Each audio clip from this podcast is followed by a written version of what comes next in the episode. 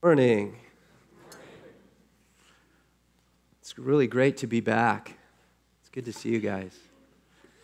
I missed you guys. I, I missed being here at church.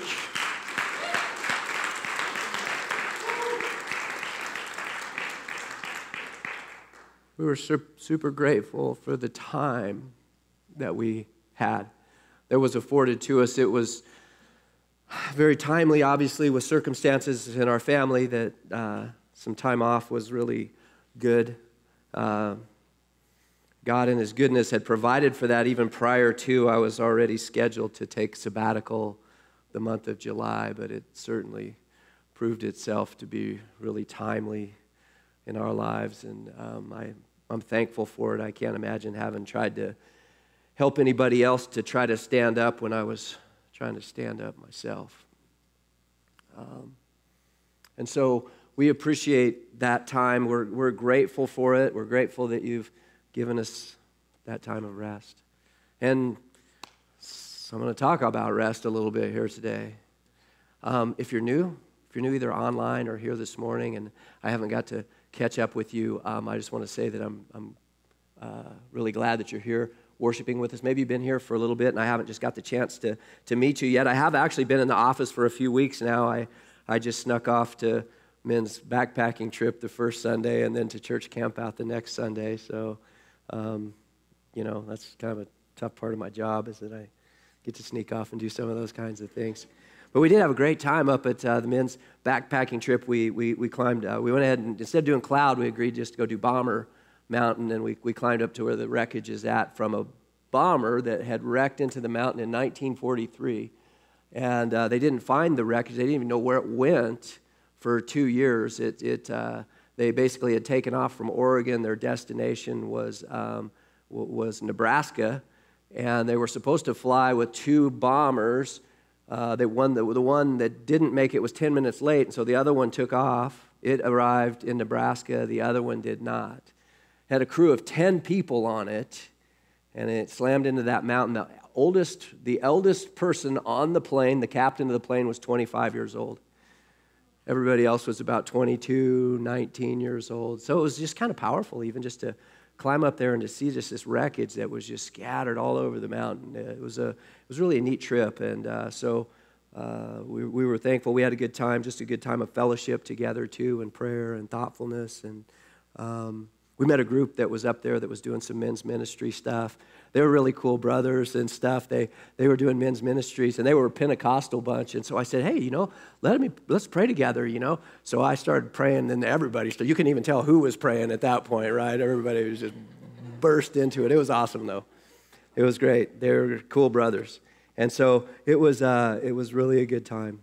Uh, camp, camp out went really well as also we had a great time of fellowship there together, a lot of people camping. And uh, so next year, if you can put it on your schedule, uh, show up for church camp out. Um, so after this week, I find it a little bit ironic to even discuss the topic of rest because with the concert, you may go to the concert. Yeah, it was pretty good, huh? I thought it went off really well. The weather maybe held us off for maybe what we could have had people wise, but I think we still had roughly, I bet we had close to 700 or 700 by the time it was really full. So it was cool. It was an awesome day. It's a long, long day. It was about a 17 hour day, um, Sunday, uh, Friday, and then up at 4 a.m. to get those guys to the airport to fly out. So finding rest is something that I tried to do a little bit yesterday, for sure. But in this world that we live in, it's a fast paced, bigger, better, more world. And we find ourselves striving to be somebody, to be identified as somebody. And this world that we live in um, challenges us, as a matter of fact. It's constantly challenging our contentment, our idea of contentment. And we tend to be a people who live in this spot of saying, I'll be content when right? Which is the antithesis to contentment. You've heard me say it before, and I'll say it again. That is not contentment. Contentment can only be found in the present, and we're either content or we are not. But in this world, social media, our relationships, our family, um, advertising, all of these things challenge us. They push us into a place of not being content, and they begin to rob from us the rest that God really intends for us to live in the kind of rest that He wants us to have. It's pretty hard to find rest in this world lest your status be demoted, right?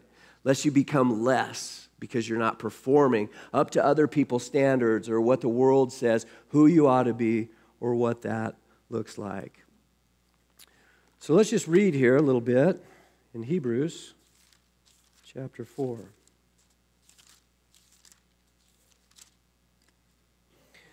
Hebrews 4 says, Therefore, while the promise of entering his rest still stands, let us fear, lest any of you should seem to have failed to reach it. For good news came to us just as to them, but the message they heard did not benefit them because they were not united by faith with those who listened. For we, for we who have believed enter that rest, as he said, As I swore in my wrath, they shall not enter my rest. Although his works were finished from the foundation of the world, for he has somewhere spoken of the seventh day in this way, and God rested on the seventh day from all his works. And again in this passage, he said, They shall not enter my rest. Since therefore it remains for some to enter it, and those who formerly received the good news fail to enter because of disobedience, he, again he appoints a certain day, today, saying though, through David, so long afterward, in the words already quoted, today, if you hear his voice, do not harden your hearts for if Joshua had given them rest, God would not have spoken of another day later on. So then, there remains a Sabbath rest for the people of God.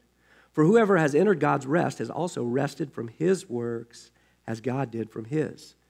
Let us therefore strive to enter that rest so that no one may fall by the same sort of disobedience.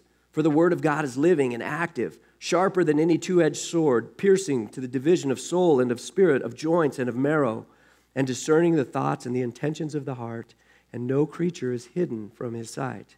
But all are naked and exposed to the eyes of him to whom we must give account.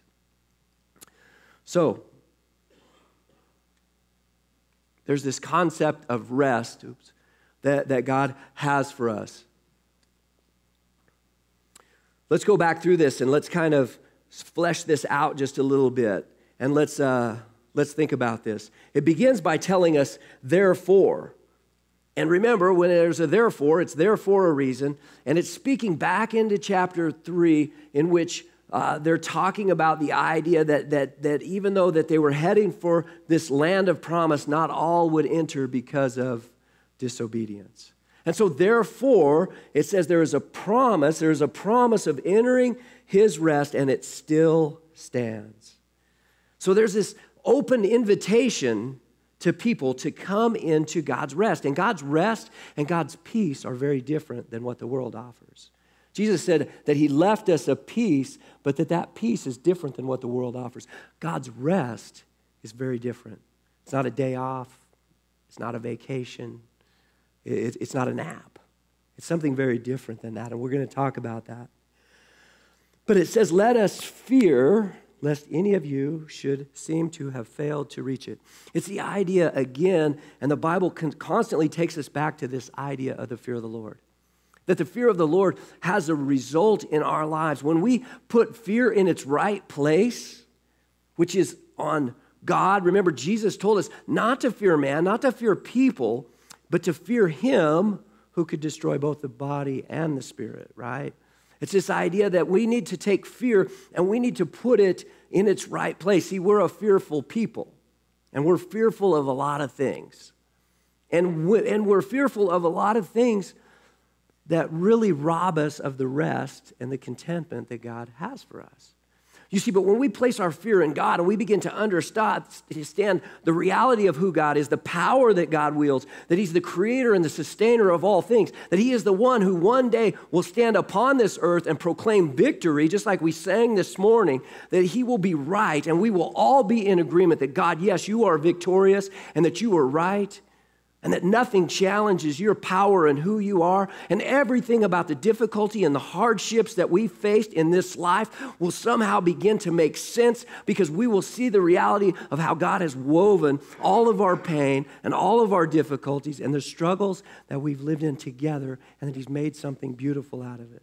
Something that we could have never guessed, something that we could have never put together by our own imagination or thought. And so when we take the fear that we should place and we place it in the right place, which is on God, it begins to alleviate and undermine and take away the unfounded fears that live in our hearts and in our minds. It begins to eradicate those. Because when we have a right understanding of who we are, what our identity is, what our position is, what authority has been given to believers, then if God is for us, then who could ever be against us? What could ever stand against us? If we stand and we serve and we are held in the righteous right hand of an all powerful God, then nothing can take you out of that. Nothing can harm you ultimately, right? So, so when we take our eyes off of the present world here, the world that we live in, the temporal world, and we begin to place them above the line into the eternal, right? Into God's bigger picture, then we can begin to find a rest that He has for us. And when that fear is on God, then it's not on man. It's not in our identity. It's not on who we are or, or, whether we're living up to everybody's expectations or if we're doing all of the right things or we're being good enough or that we're balancing out the scales, all of those things begin to be alleviated because when we have an awe and a respect and an understanding of the gospel, this good news, then we understand that we're not talking about an economy of works, that we're not defined by what we've done. We're defined by what has been done for us, right? And so let us put our fear of God, let us become once again a God fearing church to recognize the reality that when God says it, it's true. And if He said it, then we need to follow it. And if He set forth a standard for us to live by, then it's for our good. And it's the very thing that we as a people need to walk in. And as we walk in that, we'll actually begin to walk in the freedom and the goodness and the plans and the purpose and the fulfillment that only God can bring to us because it goes on to say, and it's this idea again that He is God. And this is where we start. As we did the, the, the, concert yesterday, I got to do the part about for God, right? We did for God so loved the world that He gave His only begotten Son. And I got to start with for God because it all begins and it all ends with Him. It's really not even about us, it's about a God who knew you and loved you and creatively thought you up and brought you into existence and now says that he will carry you into eternity with him. This is who it's about.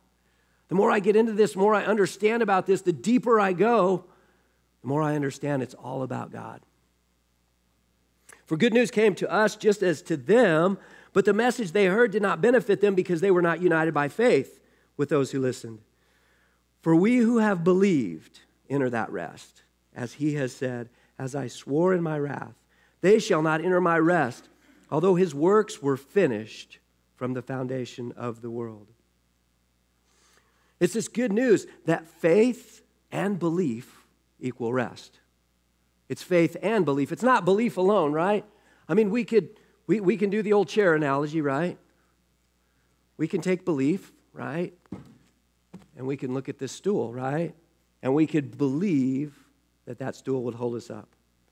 We could look at all of the, the structure of it. We could make sure the screws were all in place.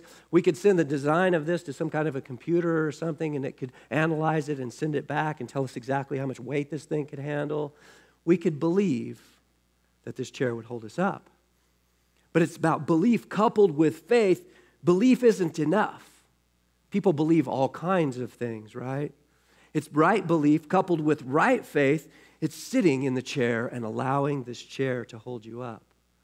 This is the means by which salvation happens.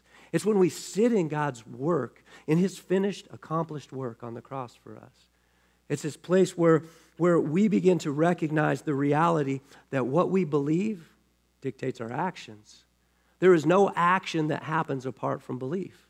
We first believe, we think a thought, that thought is processed through our beliefs, through the lens of our beliefs, and then it becomes an action or an outcome in our lives. So, what we believe is important. It's incredibly important what we believe because what we believe drives our actions. It drives our giving, it, it, it, it drives our, our service to others. It, it drives how we operate within the community of the church. It operates how we operate within the community of Sheridan. everything about what we believe really has to go ultimately through the lens of God's word so that we're believing correctly, right? Because we believe it, but if it's in contradiction to God's word, we need to take that and begin to uh, agree with God and adjust our beliefs. You see, if I say anything up here, and I'll, hold me to this anytime, if I ever say anything that is contradictory to what God's word says, I'm happy to have a conversation with it with you about it. And if you can show me from scripture what God says, I'll change what I believe because I am not the authority. God's word is my authority. And so, therefore, if I'm wrong, I'm a guy. I could be wrong. I don't have a problem with that, but I want to see scripture. I don't want to hear what you think. See what I'm saying? That's the deal. Because my standard and my authority is God's word.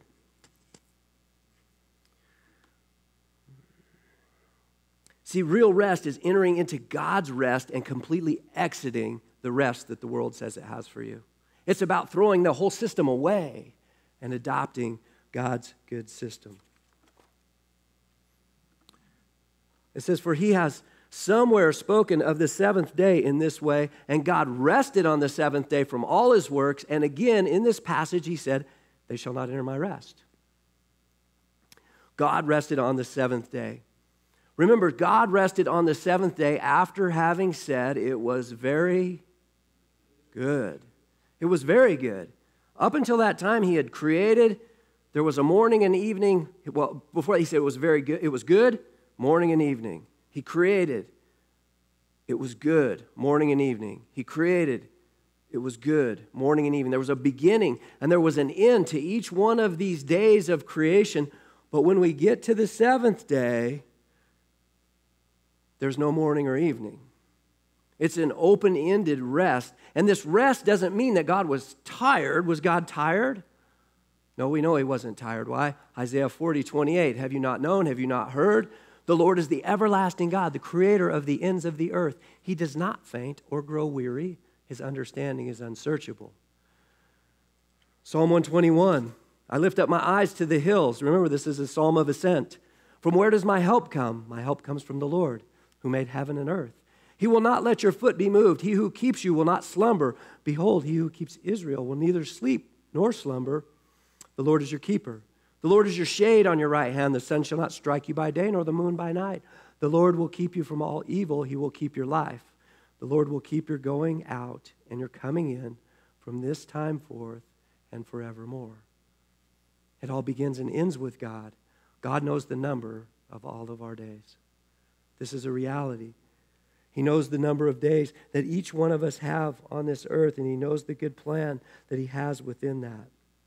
You see, seven, it's the seventh day, and seven is associated with the idea of completeness or spiritual completeness or perfection. As a matter of fact, God set up cycles of seven for His people. There was one day out of seven days that they were given to rest, to Sabbath, to Shabbat, right? There were seven festivals given throughout the year for them to celebrate, to come together in community, and to enjoy one another and remember what God had done. There were, uh, every seven years, the land was to be left fallow, open, right? It's a farming principle that's a really good one, right? Slaves were to be set free and debts were to be forgiven every seven years right? It was this picture. And then after seven Shabbats times seven years, 49 years, then the year after that became the year of Jubilee, in which all of the land went back to its previous owners. Might kind of be God's little checkmate on runaway capitalism. You know what I mean? Just saying. Um, this is God's economy, and these are things that God has put in place for his people. But when it says that God rested, it doesn't mean that he was tired. It means that he simply ceased from his work, that he desisted from his work, that his work was complete and it was good. Not only good, he proclaimed it to be very good at that point. And he rested. And Adam, as he's created on the sixth day, and Eve, the very first thing that they did was to rest in what God had done to rest in His works, not their works. See, and we're going to talk about this next week because we're going to move from rest into the practice of Sabbath next week. It's a perpetual rest that God offered to Adam and Eve, And it's a rest, though, that not on God's end, but on their end was broken in the fall. And then what happened? They were left to this kind of this chaos and this work of their own and this, this thing whereas they worked and toiled and did the different things that weeds were coming up and there was difficulties. There's difficulties in relationship and weeds and all of these different problems that were popping up. And this is the world that we live in. But there is a rest that God still offers. Verse 8 For if Joshua had given them rest, God would not have spoken of another day later on. So then there remains a Sabbath rest for the people of God. For whoever has entered God's rest has also rested from his works, as God did from his. So Joshua was all about the promised land, right? It was all about the entrance into the promised land. And God had told them this very thing about the promised land. Uh, remember the word that Moses, this going back to Moses, the servant of the Lord, commanded you, saying, The Lord your God is providing you with a place of rest and will give you this land. Well, what is this? What is the, this land, this promised land? It's a, it's a picture, it's a type, really, of heaven and the rest that God would give us. The idea of a land is the idea of, of entering into a place that is a home. What do you think about when you think about home? You think about security. You think about rest. You think about, I'm going to go home and I'm going to rest. It's a place of rest, it's a place of security. It's the picture of God offering his people in this place that through their obedience and through his work, not theirs, that they could enter into this place. And, so while they had work to do in the middle of it, it was all about God and it was all about trusting in God and what He would do through them, even and in them, even as they went on the conquest, as they entered into the promised land. It was all about the power of God in them and through them, not about their own abilities.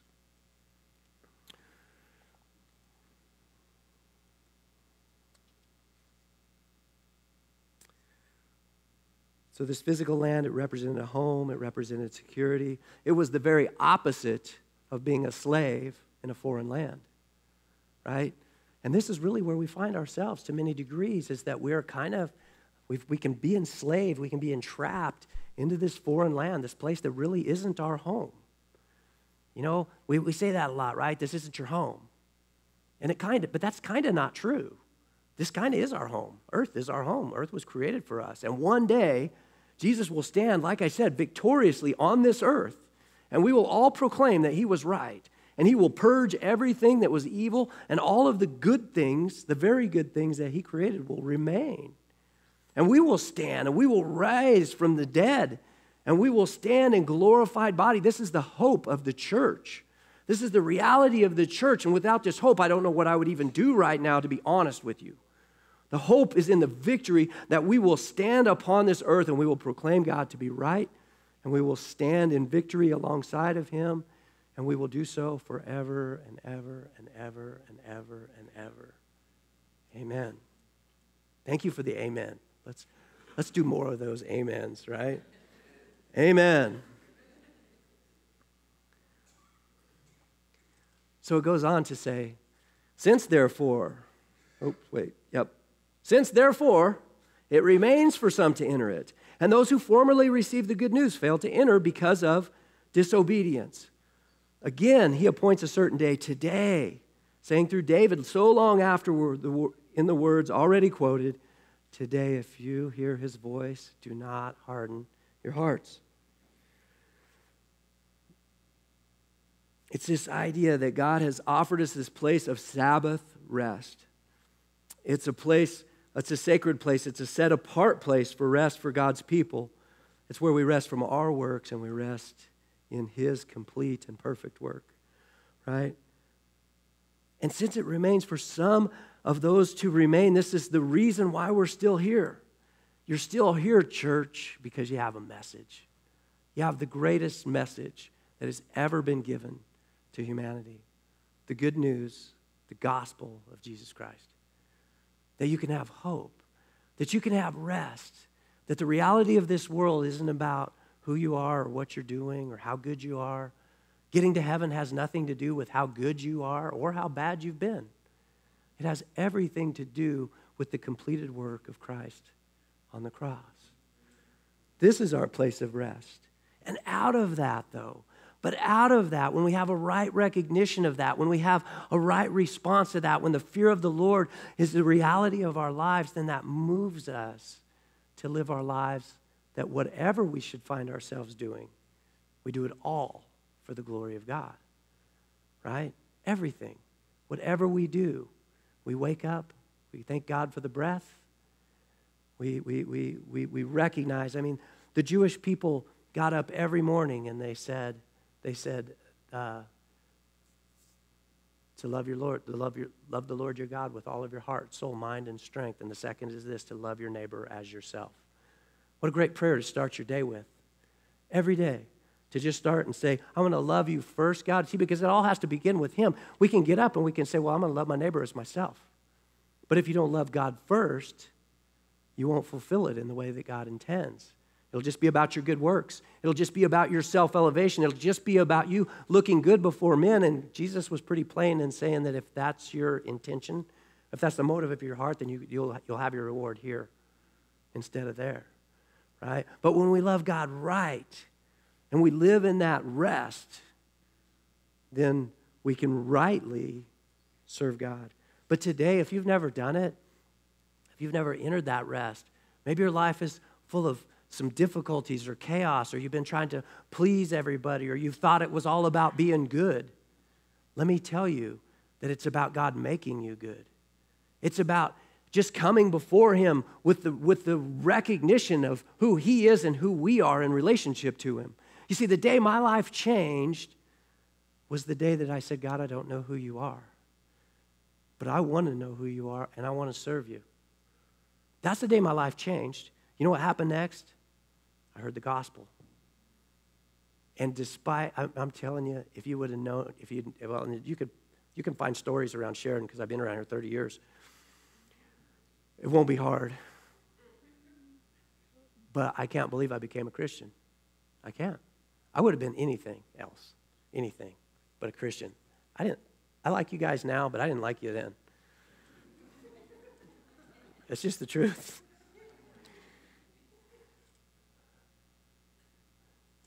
So don't harden your heart because there's only one thing that can keep you out of the kingdom it's your disobedient, hard heart against the gospel, against the loving God who's given everything so that you can enter this rest, so that you can come in. There's only one thing that could ever keep you out, and it's you. It's not Him. For God so loved the world that He gave, He is a giver. And He's offered this to whosoever would believe in him, in the Son, and in the work of this. And so this is where we end, right? Let us therefore strive to enter that rest, so that no one may fall by the same sort of disobedience. For the word of God is living and active, sharper than any two edged sword, piercing to the division of soul and of spirit, of joints and of marrow, and discerning the thoughts and the intentions of the heart. And no creature is hidden from his sight, but all are naked and exposed to the eyes of him to whom we must give account. Let us strive, not by being good people. Jesus didn't come to make bad people good people. I can't remember who said this, but I like it. He came to make dead people alive. Okay? This is the thing. Jesus is not calling you to go out there and do a bunch of good stuff. You know what he's calling you to do? He's calling you to come and to enter into that rest, to abide in him and him in you, that we might truly be a disciple, that the source of our strength and the source of our works, that the source of the things that we do would be Him, not us. It's not about self effort, it's not about the self will. The self will will leave you short each and every time. And don't fool anybody because you're sure not going to fool God. You're not really going to fool you, and you're not going to fool God either. So we got to understand, and this is where that fear of, the God, of God comes in, that this is the reality, that there's, there's nothing that gets past him. He understands the thoughts and the intentions of the heart. Nothing is hidden from his sight. Everyone is naked and exposed before him. You see, this was the state of Adam and Eve, right? After they, after they fell, they were like, oh my gosh, we're naked. We're exposed before a holy and perfect God. Something has happened in our relationship. Let's cover it up ourselves with a little leaf. Let's put on some fig leaves here Problem with fig leaves is if we were all sitting around here in fig leaves right now, we wouldn't feel very covered, would we? We'd feel pretty exposed, right? There would be a reality of the exposure that's before us. This is why God then has this picture of what he did. He, it says that he killed animals, basically, and he took the skins of those animals and he provided a covering for them that was adequate for them, that truly covered them. And so there was innocent life that was lost and bloodshed for them to have a covering that would cover them. This is the gospel. Matthew 11, 28 and 29. Come to me, all who labor and are heavy laden, and I will give you rest. Take my yoke upon you and learn from me, for I am gentle and lowly in heart, and you will find rest for your souls. Jesus didn't come to offer us a day off, a nap, or a vacation. We all know that those things don't always even provide rest, right? Sometimes you get off a vacation and you need a vacation from the vacation, right? And it's not just a day off either. It's not this legalistic thing where we're like, I take Sabbath every, year. okay, that's great. That's a good practice, and we're going to talk about that. But I'm going to tell you that what we're, not ta- what we're talking about is that we're talking about a depth of rest. You see, if you're going to sleep, and we all need sleep, you need real sleep. You can take, you can sleep a lot. You can sleep for an hour at a time throughout a 24 hour period, and you can sleep eight hours, and it won't be enough. You know why? because you need a certain kind of sleep. You need REM sleep, right? They call it. You, you need to enter into a place of deep rest, not shallow rest. You need REM. We need spiritual REM. We need to enter into this place of rest for real, and we need to receive that. You see, Jesus came to restore the rest that we had before the fall. He came to rescue us from the bondage that we had subjected ourselves to. He's come to free our minds from the idea that I am what I do. He has come to set us into meaningful, soul resting work that has the benefit of fulfilling us and reminding us that our identity is found in His perfect, completed works and that we can trust in that. So, that's the message. That's the message of the kind of rest that God is calling us to. This is the rest that He offers. And it's a deep spiritual REM rest that we can have that modifies how we think and who we are and how we operate in this world. But you see, we've got to engage it. And when it says to strive, it means doesn't mean to work hard at doing good stuff. It means to strive against the things that keep you out of that to strive against the things that keep you sleeping spiritually for an hour at a time throughout a 24 hour period, leaving you totally exhausted and unfulfilled. So before we pray, um, next week we'll add something practical to it a little bit, which is really starting to think about a day of Sabbath, a day of rest, and what that could look like for us. So let's pray together.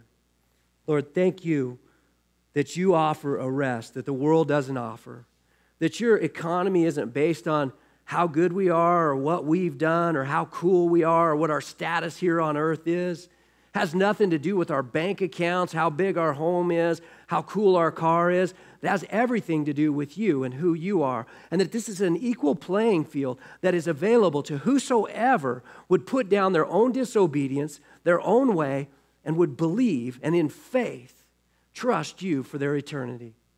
So, Lord, if there's anybody here who hasn't done that this day, I pray that they would understand that today, today is the day of salvation, that today is the day that God is knocking on their door.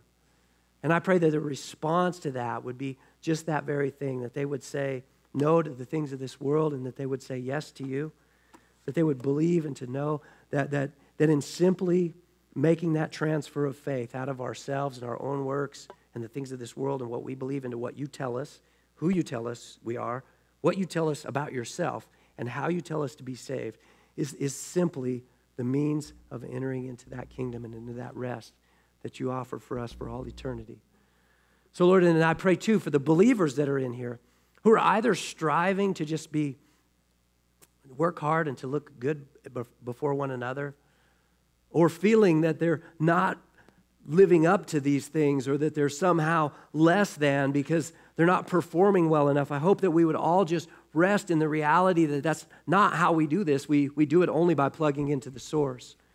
That we would recognize that, that we could plug one of these amps in here, eh, or we could look at one of these amps and, and we could do twist all kinds of, of knobs and dials and things like that, but there would be no music that came out of it unless it was plugged in, until it was plugged into a source of, of power. So, Lord, I pray for every identity in here of every believer that they would know that they are plugged into you, that they have hope and identity and meaning and purpose in this life because you've said so. And so, Lord, we just give it all to you. We pray over our day. We pray over our church and our community, Lord. We pray over the future that you have for each one of us. And we pray, Lord, that we would just be wholly surrendered to the things of you, that we would rest in your victory, that we would rest in your complete and perfect work. In Jesus' name, amen.